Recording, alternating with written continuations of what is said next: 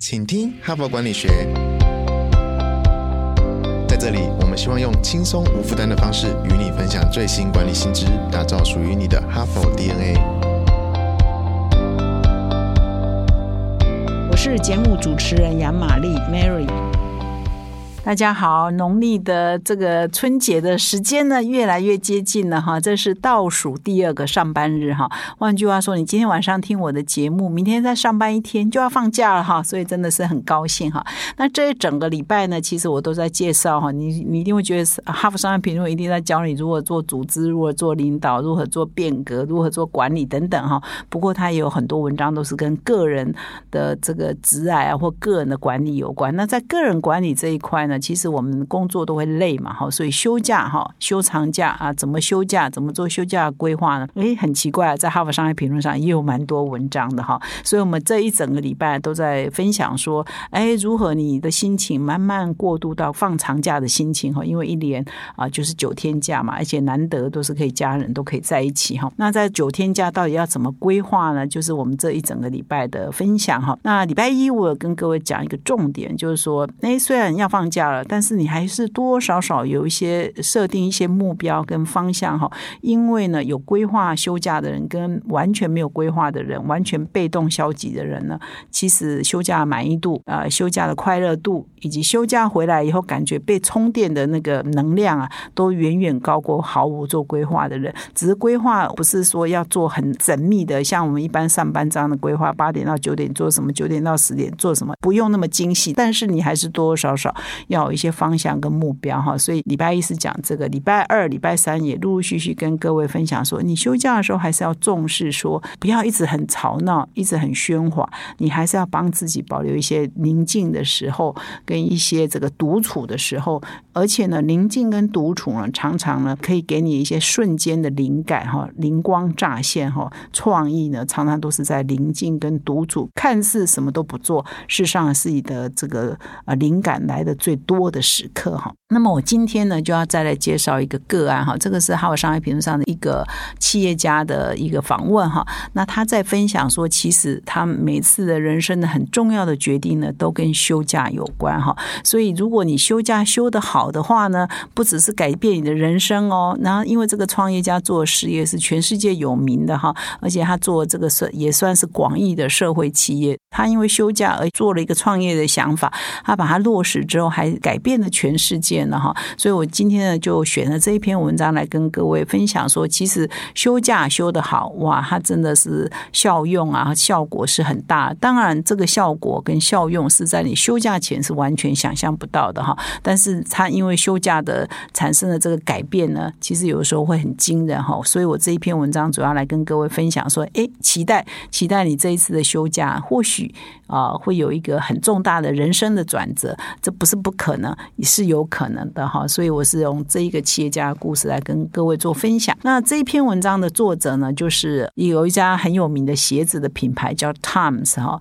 那 T O M S 啊，但是不是说这个创办人叫 Tom 呢？很多人会以为这个创办人叫 Tom，所以他的鞋子就叫 Toms 哈，不是的哈，他是呃，待会我会说明这 Toms 这个。呃，这个品牌的名称的来源哈，那么这一家公司的创办人叫布雷克麦考斯基哈，Blake，他其实是蛮年轻的了哈，现在才四十五岁，一九七六年出生。那我看呃，网络上形容他有好几个不同的形容，说他是一个企业家，是一个创业家，也是一个慈善家，也是一个作家哈。所以在啊西方的世界是蛮有知名度的。那么他也曾经来过台湾，应邀来过台湾做过演讲啊，是联合报系的愿景。工作室邀请的，在二零一五年哈，来分享他的。企业的经营的模式哈，那他的人生呢？他为什么创办 Times 呢？以及他在经营 Times 的过程呢？其实有两次很重大的转折呢，刚好都发生在他的旅行过后哈。所以我这一篇文章就要分享说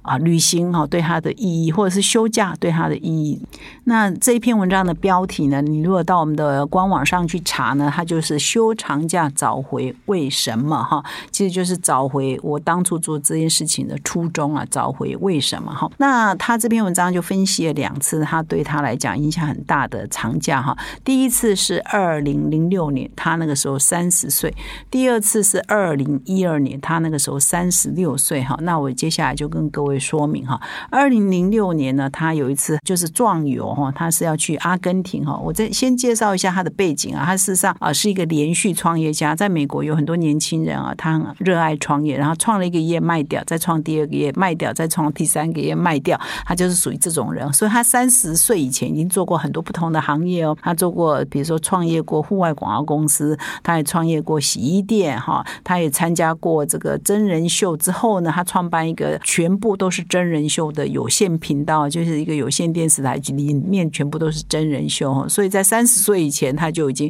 蛮丰功伟业的，做了很多事啊，包括什么开这个线上的驾训班啊等等哈，做了很多创业哈。所以到零六年那一年呢，他就决定我要放一个长假，我要休息一阵子。那可是他这个人的性格呢，就是很爱热爱学习哈，常常要要呃追逐一些新的乐趣，学习一些新的事物哈，所以他就决定了哈，到阿根廷去学习打马球哈。那他就住在阿根廷的首都布宜诺斯艾利斯哈，就住在那里。那他在那个旅行的时候，他就碰到了一个女生。那这个女生呢，她是帮一个非营利组织在工作哈，就是 N NGO 组织在工作。他专门呢就是想办法募款，然后去募鞋子哈，提供给这个呃贫困地区的小孩子哈。有一天呢，这个女生呢就邀请我们这一篇文章的作者布雷克说：“哎，那你陪我去啊，一起到偏乡去嘛哈，就是说跟我一起去，你看我怎么工作，你看我怎么发鞋子给大家哈。”那他就陪着去之后，哇，他大开眼界，说大开眼界，意思是说深受震撼，就说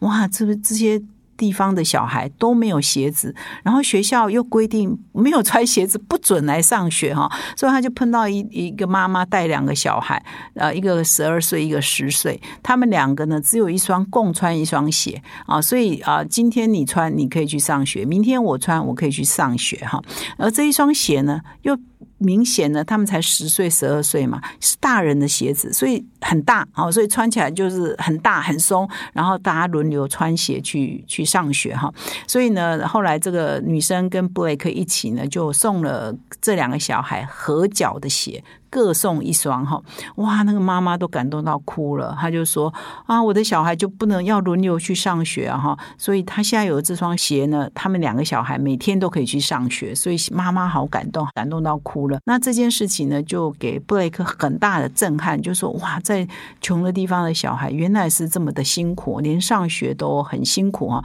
那他可能就是很有创业的头脑，所以他就一直在想，这怎么办呢？怎么帮他们解决问题呢？等等。所以他回到了这个美国去之后，他就想了一个模式啊，他当然就是把这他所见所闻都记录下来，然后就不断的思考，然后跟很多人请教，跟很多人讨论。他后来就想出了一个模式，就是说，那我就来办一个公司，这家公司呢就卖鞋，那你消费者只要买一双鞋呢，我就送一双鞋。给这个他所认识的偏乡，或或者他知道哪哪些贫困的孩子需要写，或哪些贫困的社区需要需要写哈，他就送写，所以就发展出了这个买一。然后就捐一，消费者买一双，他呢就捐一双哈，所以呢，他把它呃命名这个鞋子叫做 Tomorrow's Shoes，就是明天的鞋子哈。那 Tomorrow's Shoes 简称它就变成 Times Shoes 啊，所以不是说这个创办人是 Times，而是把 Tomorrow's Shoes，也就是明天的鞋，简称叫 Times 啊，这就是这个品牌的由来哈。那么一开始当然他就捐助的对象，就是因为他去阿根廷嘛，所以他一开始捐助的对象就是。阿根廷的那个贫困的社区跟偏乡哈，然后他一开始呢，他捐的鞋呢，就是跟他卖的鞋呢是一致的。他就是啊，一开始他卖的鞋呢，跟他捐的鞋呢是一致的，因为他对象是阿根廷嘛哈，所以他就先找阿根廷当地的鞋匠合作，那研发出一种是阿根廷呢一百多年来都喜欢穿的那种帆布鞋的材料去做鞋子。那他也把这个鞋子卖给了美国的消费者，那他当然就一。一个很好的诉求嘛，就是你买我的鞋子也是在做公益啊，也是在照顾弱势的团体哈，所以鞋子一开始呢就很成功，这一双鞋呢一推出呢也很成功，所以呃很快的哦它就呃相当的这个很有名哈，因为呃等于是这个是一个新的。其实，在台湾也大概是那个时候开始有一个想法，叫做社会企业，就是我创业，呃，不是呃赚钱当然是一定要的，因为我要自力更生，我不能变成别人的包袱去跟别人募款。可是我赚钱的目的呢，是为了去解决一个社会问题，所以它这个也就是典型的社会企业。我赚了钱之后，我去帮助弱势团体，哈，我解决他们没有鞋子穿的问题，所以买一捐一，这个很快就得到社会的认同，所以他公司呢就成长的很快。所以到了二零一一年，就是五年内啊，Tom's 的每年的成长率哈，连续五年都达到。百分之三百哦，就是每年成长三倍哈，所以到二零一二年呢，它的营业额已经将近一百亿台币哦，在短短的五六年内哈，那三亿美金哈。但是呢，嗯，他后来就越做呢，公司越大，员工越来越多。他虽然得到很多的认可，比如说他那个时候三分之一的消费呃营业额都是来自直呃，就是消费者直接到他网站上去去购买。换句话说，他不用透过中间商哈呃通路商。所以它的业营业额跟这个获利也是很好的，而且它的社群媒体有五百多万个粉丝哦，追踪的人。那他花在这个传统广告，我们知道一般品牌商要花很多钱做广告嘛，做形象是零哦，他也不用做任何广告形象，因为很多媒体都在报道他这个模式啊，很多人认同他这个模式啊，所以他就是很成功嘛，哈。诶，但但是到很成功的时候，我可能我觉得这种人可能每天都在寻找一些意义啊，或价值，或是和。懂反思哈，所以到二零一二年的时候，他就突然间觉得，哎，这个公司已经大到，或者是说发展到不是他原来想的样子哦。就是说，他觉得他们已经是他一开始成立这个公司是为了帮助穷人啊，解决他没有鞋子穿的问题。那到了他越来越成功、越来越成功的时候，他就常常在反思说，在这个过程当中呢，好像我们就只重视，哎，我们是呃要怎么成长。要如何快速的成长？好，所所以重视已经变成两件事情，不是那个目的，不是说要帮助穷人那个目的，而是一直在想我要如何成长，啊，我要如何快速成长？哈，想的都是成长这件事情。因为这过程当中，他也要很多公司一直在长大嘛，所以也有很多专业经理人进来，他们追求的目标也是成长啊，是规模以及如何成长啊，如何获利哈。所以到最后，他到二零一二年的时候，他突然觉得，嗯，这家公司虽然我百分之百的股份哈，那曼特。别他到那个时候还是百分之百拥有哈，他已经觉得说我已经不知道我做这家公司的目的为什么哈，所以呢，他就呃决定在二零一二年的秋天呢，他就决定说他需要放一个长假。那这个长假呢，他需要独处哈，那他需要很多的思考的时间，重新思考说，我创这家 Times 公司到底是为什么哈？那他觉得说，他要抽离，他要从现在的环境抽离，所以他就跟他那个时候才新婚的太太，就只有两个人，他们就回到这个 Blake 这个作者的故乡啊，奥斯汀，Austin 去哈，德州那里去，回到他的故乡去，然后让他的身体跟让他的呃心理呢完全的放松，那做很多内省，那他。说在那休假就好几个月哦，他就在那边思考，主要就要找回他当初创办公司的那个初衷哈，然后要反省。反省说，在整个过去六年来，他到底在怎么样这样的过程里头，他迷失了什么？他已经变成重点，是不是跑掉了？已经不是他当初创办这个公司，已经不是他当初想要的那个样子哈。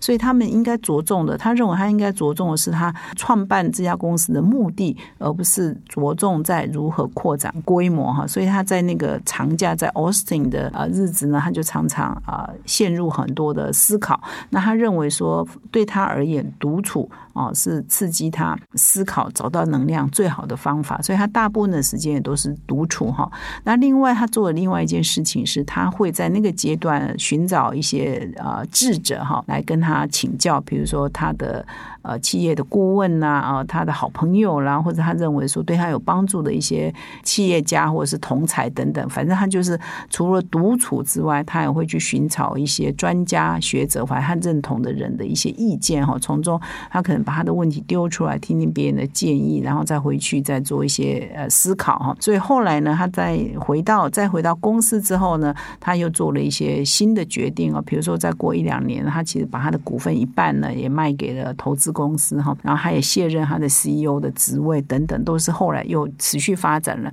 那也必须说，现在 Times 这家公司好像这个创办人本身的股份也都没有了，也都是全部都给投资公司接手了，这是后话哈。但是他在在写这篇文章的时候是二零一六年哈，他还在这家公司服务，那他就在分享说，他从二零零六啊一个旅行。促使他创办这家公司。二零一二再一次的休长假的旅行呢，休息呢，也让他思考，重新思考公司存在的目的。再回到公司内呢，他就做了很多的变革哈啊，跟很多的改变哈，包括说他原来是买一双鞋子送一双鞋子嘛。那他在休假的时候呢，也碰到了一些人，他发现说我这个模式呢是可以扩展了哈，比如说买咖啡。哦，因为咖啡的好坏冲出来的好坏跟咖跟那个水质很有关，所以他后来也发展出说，哎，你买在我这里买咖啡，我就资助比较贫穷的地方的什么样的水质哈的供应他们一周的水哈。他后来也扩展到眼镜哦，如果你买一副眼镜，在他那边买一副眼镜呢，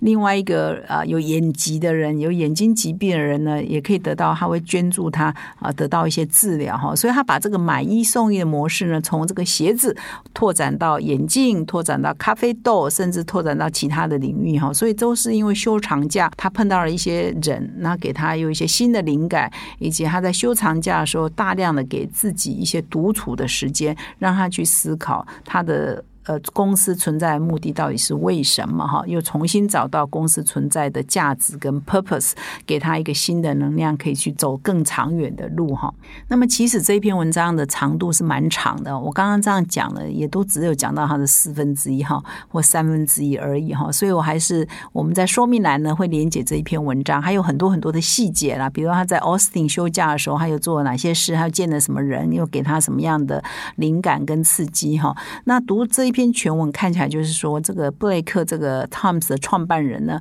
实际上是一个创意很多、灵感很多。然后最重要的一点是说，其实我们也常常有很多创意啊，但是我们不会去落实哈，不会去做哈。常常有说哦，这件事情应该可以做做看，但是我们都没有去做。差在这里，他呢，哎有创意，他就会去实践哈。所以我觉得我在看这篇文章就觉得，哇，他与其说是个创意家，不如说是一个实践家。他想到这个买一送一，哦，他就去把它做出来哈，然后可以做到。这么成功哦，所以我想这个除了谈到说，哎，休假可以对一个人有很大影响，布雷克展示了一种他休假跟他的生命跟他的工作连接哈，可以给我们一些启发。同时也觉得哦，他这么有超高执行力哈，这个我看这篇文章也给我很大的启发，因为常常我们都只是在想啊，没有做了哈。所以以上呢是我们分享今天这一篇文章，那它长度真的很长哦，所以也欢迎各位听众啊到说明来再把它的原文拿出来。看你会有更多的学习。那以上是今天的分享，也预祝各位听众今年九天的假期，你可以找到人生是为什么？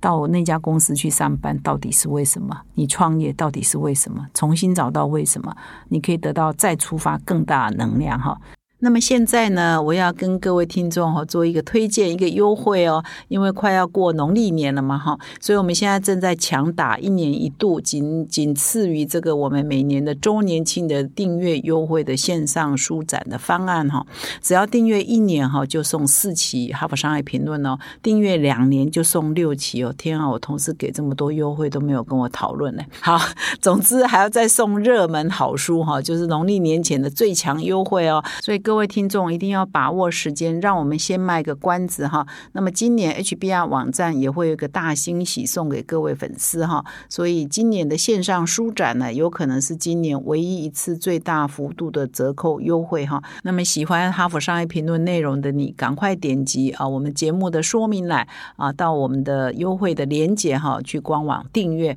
那么也祝各位听众呢，阅读哈佛商业评论可以有满满的收获。感谢你的收听，我们明。天再相会。